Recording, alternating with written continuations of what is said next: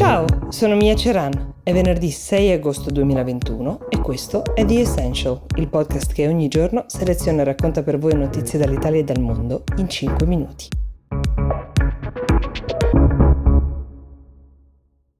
Ve la ricordate la finale degli europei di calcio? Sì, direi che ve la ricordate quasi tutti, visto che l'Italia ha vinto questi europei contro gli inglesi e lo ha fatto ai rigori. Forse vi ricordate anche i tre calciatori, tutti e tre afroamericani, entrati a calciare i rigori per l'Inghilterra. Si chiamano Marcus Rashford, Jadon Sancho e Bukayo Saka.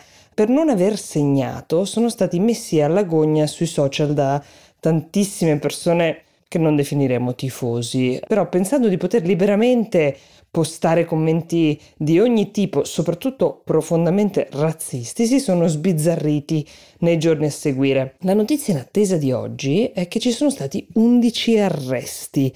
Um, solo nel Regno Unito questo, ci sono state delle indagini, sono state condotte da una divisione speciale della polizia che si occupa principalmente di calcio, si è trattato, è stato definito uh, una hate crime investigation, quindi una indagine piuttosto lunga, partita l'11 luglio per l'appunto la sera della finale fino ad oggi che ha raccolto più di 600 report tra privati cittadini, eh, squadre che hanno collaborato, allenatori e altre organizzazioni. 207 di queste segnalazioni sono state giudicate effettivamente criminali, quindi punibili penalmente, 123 account da cui provenivano gli insulti invece venivano fuori dal Regno Unito e sono state consegnate agli altri governi e alle altre autorità responsabili tutte uh, le informazioni necessarie per poter provare a procedere anche negli altri paesi. A sostenere questa operazione è stato soprattutto Boris Johnson che ha fatto sapere che chi pensa che ci si possa celare dietro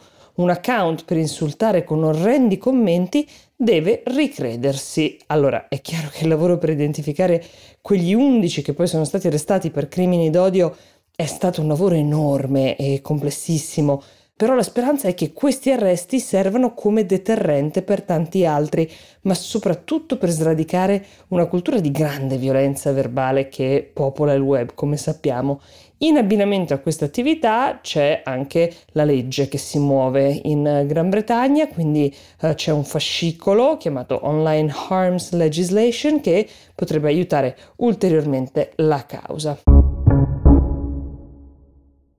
Uno di quei rapporti diplomatici tra grandi paesi che riguarda il mondo intero, perché sul mondo intero potrebbe avere delle ripercussioni, è quello tra Cina e Stati Uniti. In questo momento non un rapporto esattamente di lì, ecco quello che intercorre tra Biden e Xi Jinping, si aggiunge un ultimo tassello che potrebbe far infuriare Pechino, anzi lo sta già facendo, la notizia di una vendita di 750 milioni di dollari di armi a Taiwan Taiwan, che lo ricordiamo fu sotto il controllo cinese fino alla fine di una durissima guerra civile nel 1949, ma che Pechino vorrebbe riannettere. In realtà quest'isola di Formosa, come si dice nelle lingue latine, è davvero uh, una posizione difficile perché non è riconosciuta non solo dalla Cina, ma nemmeno dagli altri quattro componenti del Consiglio di sicurezza dell'ONU, che sono Russia, Regno Unito, Francia e Stati Uniti.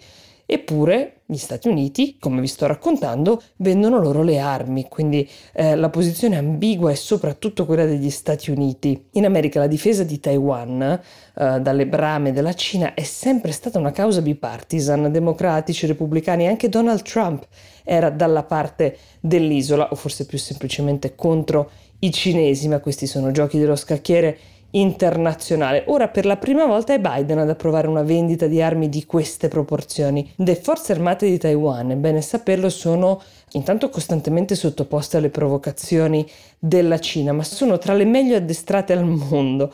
Hanno un equipaggiamento però a dir poco obsoleto, quindi questa partita di armi, in particolare di obici, che sono quelli che si usano per il tiro diretto sui bersagli, sarà fondamentale in caso di invasione di Pechino, che peraltro adesso, come noi, sa che Taiwan possiede questo equipaggiamento. Trump aveva venduto anche droni e aerei da combattimento di nuova generazione e piattaforme per il lancio di missili. Per tutta risposta, la Cina ha fatto sapere che questa mossa danneggia profondamente i rapporti diplomatici con gli Stati Uniti, ma anche che ha intenzione di prendere provvedimenti e contromisure e staremo a vedere.